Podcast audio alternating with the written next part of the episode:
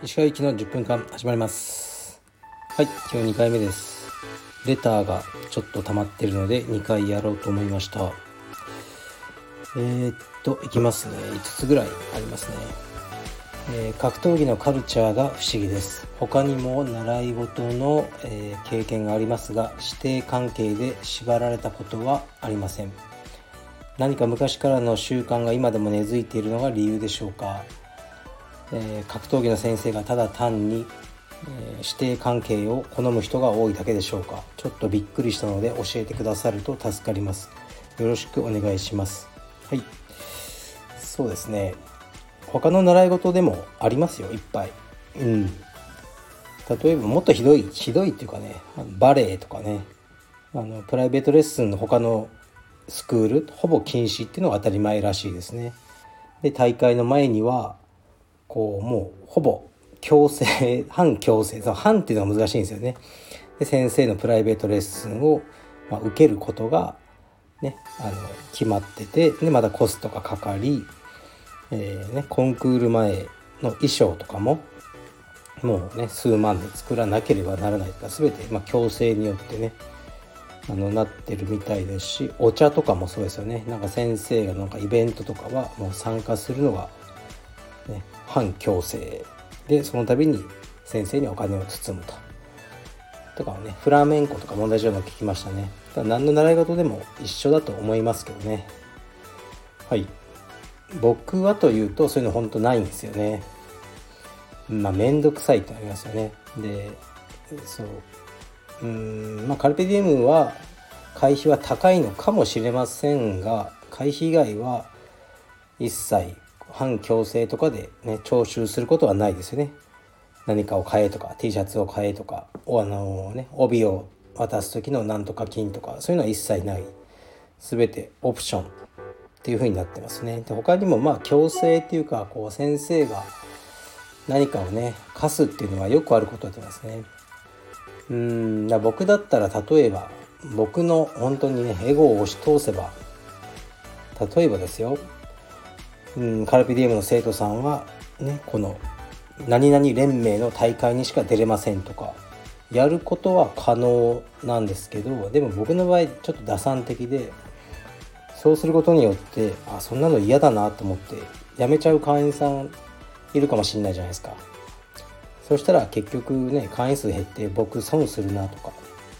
思うんでやらないですかねだから自分が本当にやりたいことを押し通してる先生はみんなやっぱりね指定関係というかまあ強制力は、ね、持てる立場ですよね。ま、僕の場合は、うん、もっと損得を考えてそういうことをしてないって感じですかね。だから全然格闘技だけじゃないですねこれは。うん、むしろ充実はそういうの少ない方だと僕は思ってますね。やっぱ新しい競技なんで。はい次いきます。えー、柔術道場における社会的意義とは、えー、っと何だと思いますか？はいまずは健康だと思いますねこのねもう国の医療費とかとてつもない額に膨れ上がっててでだからみんながだ僕とかもう保険料とか相当払ってますけどねそんな病院とか行かないし健康だしあのそういう意味では貢献してるですね。みんなががんとかなりまくったらもうね医療費パンクしちゃうんで。でやっぱり健康精神的にも肉体的にも健康というものに道場はすごく貢献してると思いますし精神的にもですね、まあ、こういうコミュニティがあってやっぱつながりがあるとねなんかうつとかそういうのになる人も少ないと思いますね。だからそれはもう全ての道場がえー、っと果たしてると思いますね。でそれプラスねまあ子供のねあの健全なる育成とかそういうのにもすごく社会的意義があるものだと思いますしさらに踏み込んでねこう今パラ柔術とかねやってらっしゃる道場とか、ね、いろんなこう寄付活動とかいくらでもその先生の思いをあのそういうふうにつなげていってもっともっと社会的意義を出すことはできると思います。はい次いきます。えー、石川先生は最近泣いたことはありますか？私は最近だらだら半同棲していた彼が私の家族も一緒に住めるような広い家を探していたことに涙しました私の母は足が悪いので1階がいいとかそこまで考えて探してくれていました。年を取ると涙する機会も減りますがもしあったら教えてくださると嬉しいです。はいありがとうございます。いい彼氏ですね。うん涙したのはこの間 VIO でも痛くて泣いたのがあり他にはねあんまないですよね。うんもううんなんかあんまりもう大人が泣くのもねってちょっと思っちゃうんですよね。でまあたまにこう昔の娘の写真とか見返したりするんですけど夜一人で。そういう時にちょっとあの少し涙がにじむぐらいですかね。そういうのはありますね。だけどもううんなんかおえつするような号泣はないかな。映画とか見てもあまりそういう思いはしてないですね。はい。心が枯れています。次いきます石川先生いつも楽しく拝聴しております。ありがとうございます。娘の運動への向き合い方について質問させてください。私には2人の幼少の娘がいます。先生は道場を経営されている環境もあり息子さんには柔術への向き合い方もかなりストイックに指導されている感想を持ちました。先生の娘さんはお体の事情もあり他の子どもたちと同じようには運動をさせてあげられないことは承知しておりますが仮に運動が可能なお体の娘さんでしたら息子さんと同じように柔術かっこまたは運動かっこ閉じをしっかりさせますか？気分を害されたら申し訳ありません。よろしくお願いします。はい。うん好きだったらやらせると思いますけどね。そこが一番のポイントじゃないですかね。うちの娘はそんなに充実も好きじゃなかったっぽいですね。で運動もねまあねそのそんなに激しい運動ができない体だからそれが先に来てるのかもしれないですけど運動もそんなしたがらないですかね。逆にねしたがったらかわいそうですよね。あのそういうできない体なのにね。超運動好きだったらかわいそうだなと思うんでそれでいいかなと思ってるんですが、ま、もし僕にその健康な娘がいるとしてうんまあやっぱりこう男女差別とかじゃ全くないんですけど息子ほどはやらせないですね。はい。別に差別主義者じゃありません。うん。なんか最近はねそういうのがやっぱなかなか発言がね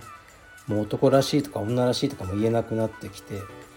僕が、ね、息子がラジコンで遊んでる写真をなんとかなんかどっかにアップしてあインスタかな？男の子は、ね、ラジコンが好きみたいなこと書いたら女の子だって好きな人はいますと。もっとジェンダーレスな子育てをとかまあそういうコメントもありましたね。うんまあ押すしか答えないですねそういう人には、はい、もういいも悪いも何も意見する気もなく押すで対応しますね。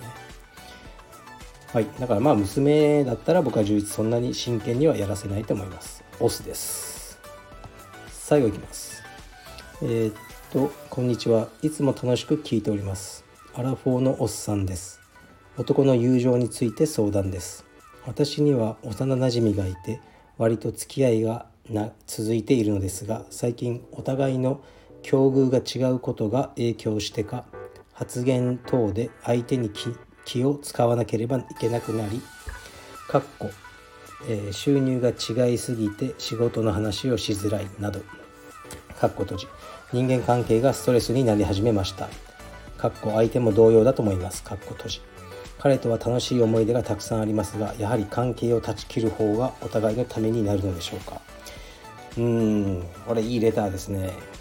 これは難しい問題ですね。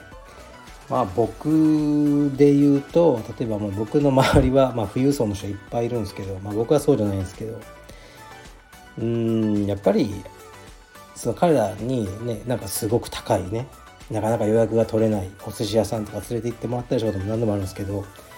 僕みたいな庶民だとこう流儀が分かんないんですよね。そういったお店の。うん。なんかねみんなそういうお店ってねお土産を持っていくんですよ。そのお店に対してお菓子とか、ね、金払うのにさらになんかお菓子とかを持ってってその大将に渡すみたいな。なんでだろうなんでそんなことする必要あんだろうとか思うんですけどだしなんかね僕には分からない流儀みたいなのがいっぱいあるんですよね。こっちから食べるとかこうとか。こういうのはそういうのがもう分からないしだからあーなんか普通にサイゼリヤ行きてえなとかちょっと思ったりもねしちゃったりもしますよね。いつもねもうおごってもらうのもなんか悪いしなんか情けないし「あごちそうさまです」とか、言うのもうーんとか思うんでやっぱり僕は自分と同じぐらいの 収入の経営者だと楽っすよね。もう話す内容もこう大体同じでっていうのはやっぱありますね。逆に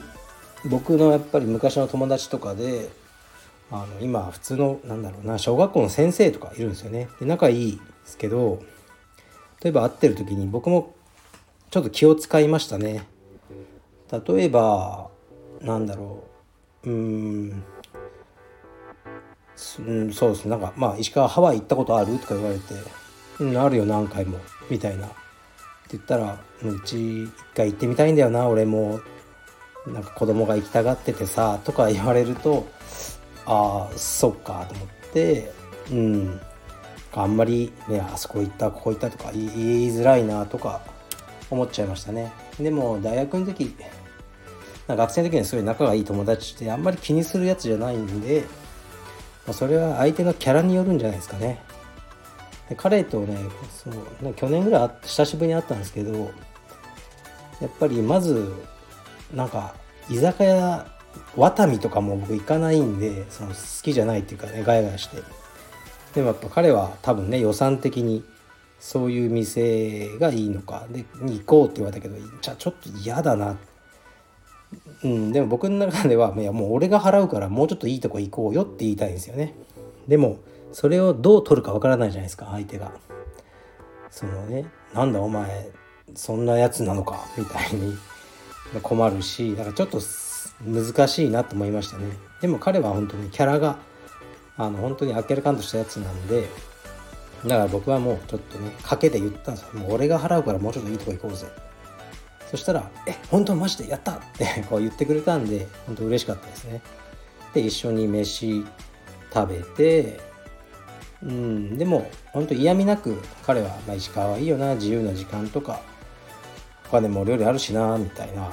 感じの会話にもなったりして、うん、ちょっと気使うなっていうのはありましたねだからね一緒に旅行とか行きたいなって言ったけどうん例えばねいやなんかほんと言ってるとなんかいやらしくなっちゃうけどなんかそんなとこは俺は行きたくないとか僕はやっぱあるかもしれないじゃないですか。かといってね旅行全部じゃあ俺が払うからハワイ行こうよとかもねそこもそれもおかしいし、うん、だから難しいなと思いますね。縁を断ち切る必要はないですけどだんだんみんななんか同じような環境の人と付き合うのが楽になっていくのはあると思いますね。関係を断ち切る必要はないと思いますよ。まあお互いにもうねストレスどうしようもないんだったらもうそれ友達じゃないから次のステップに進むべきだと思いますけどね。でもでもまあこうねいろいろ言った後に言うのもなんですけど本当の友達ってそれを超えたところにもあるんじゃないかなって思うんですよね。あの釣りバカのねスーさんとあの主人公みたいね社長と平社員でね友達とか。ああいうのって究極の友情じゃないですか。だからあのね一方こう社長で一方はもうね全然フリーターとかなっててももう収入の違いとかね環境の違いいろいろあってもうんなんか楽しく話せるお互いに気をちょっと使いながらっていう関係も素敵だなと思います。だからねあのうんとりあえず友達関係続けたらどうですか？それで一歩踏み込んで気使わずにもう俺が全部払うとかからいい寿司屋行こうぜ今日はと、ね、言ってもう収入の面ではもうね ちょっと格差があることをギャグにできるぐらいあのだといいんじゃないですかね。はい。それでは今日はここまでにしておきます。失礼します。